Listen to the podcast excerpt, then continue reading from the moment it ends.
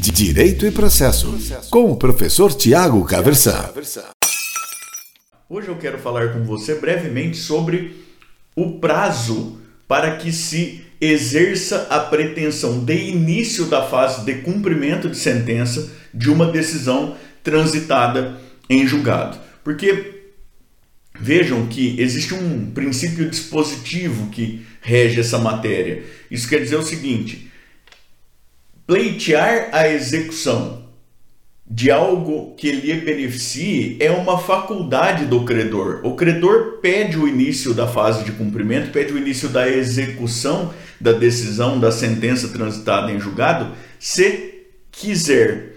E aí uma dúvida que é comum é, mas existe algum prazo para fazer isso? Então vejam, se eu sou o credor, tenho algum prazo para pleitear o início dessa fase de cumprimento de sentença, ou então sou o devedor, a outra parte não pede o início, e eu, para falar a verdade, nem nunca me convenci tanto de que eu deva e tudo mais, porque dá para abrir parênteses aqui, o devedor também pode ir lá e depositar em juízo o valor da condenação, caso assim queira e tudo mais. Mas caso ele não deseje fazer isso, sou o devedor, até quando que a parte contrária pode pedir aí o início da execução. E a ideia aqui é bastante simples. O prazo prescricional para que se pleiteie o início da fase de cumprimento de sentença, o início da execução da decisão judicial transitada em julgado, é o mesmo prazo prescricional daquele direito material que constituiu o fundamento da fase de conhecimento. Então, a gente pode dar aí alguns exemplos. Imagine você que tenha sido uma ação de reparação civil. Os prazos, boa parte dos prazos prescricionais estão lá no artigo 206 do Código Civil Brasileiro. O prazo para pleitear reparação civil está no parágrafo 3 do artigo 206, é de 3 anos. Então, a pessoa tem 3 anos para propor a ação de indenização, a ação de, em que se pede a reparação civil. A partir do trânsito em julgado, a ideia é ela tem três anos também para pleitear o início da fase de cumprimento de sentença.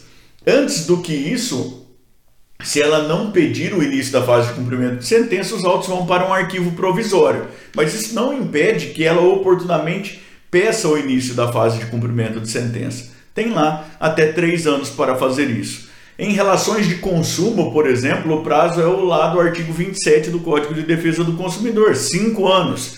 Quando a gente está falando de uma ação de cobrança de um cheque, por exemplo, o prazo é aquele do parágrafo 5 inciso 1 do próprio artigo 206 do Código Civil, e aí esse prazo então também é de cinco anos. Tinha cinco anos para entrar com a ação, a partir do trânsito em julgado, tem até cinco anos para pleitear o início da fase de cumprimento de sentença, senão aí prescreve essa pretensão própria de se pleitear aí o início da fase de cumprimento de sentença, o início da execução desse título judicial transitado em julgado.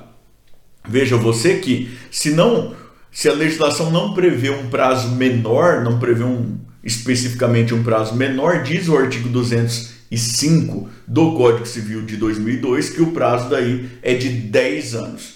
Tem até 10 anos para propor a ação de conhecimento, né, para pleitear o início aí da, da fase de conhecimento, depois até 10 anos para se pedir aí a execução da sentença, esses 10 anos daí para pedir o início da execução da sentença a partir aí do trânsito em julgado da própria sentença, tá certo? Se a gente fala, por exemplo, de pensão alimentícia, o prazo prescricional dos alimentos de dois anos até dois anos a partir do trânsito em julgado aí, ou então até dois anos a partir do vencimento de cada parcela, porque é uma prestação de trato sucessivo, aí o prazo para pleitear a execução dessa obrigação inserida em uma sentença transitada em julgado. Vejam que em uma mesma decisão a gente pode ter obrigações sujeitas a prazos prescricionais diferentes.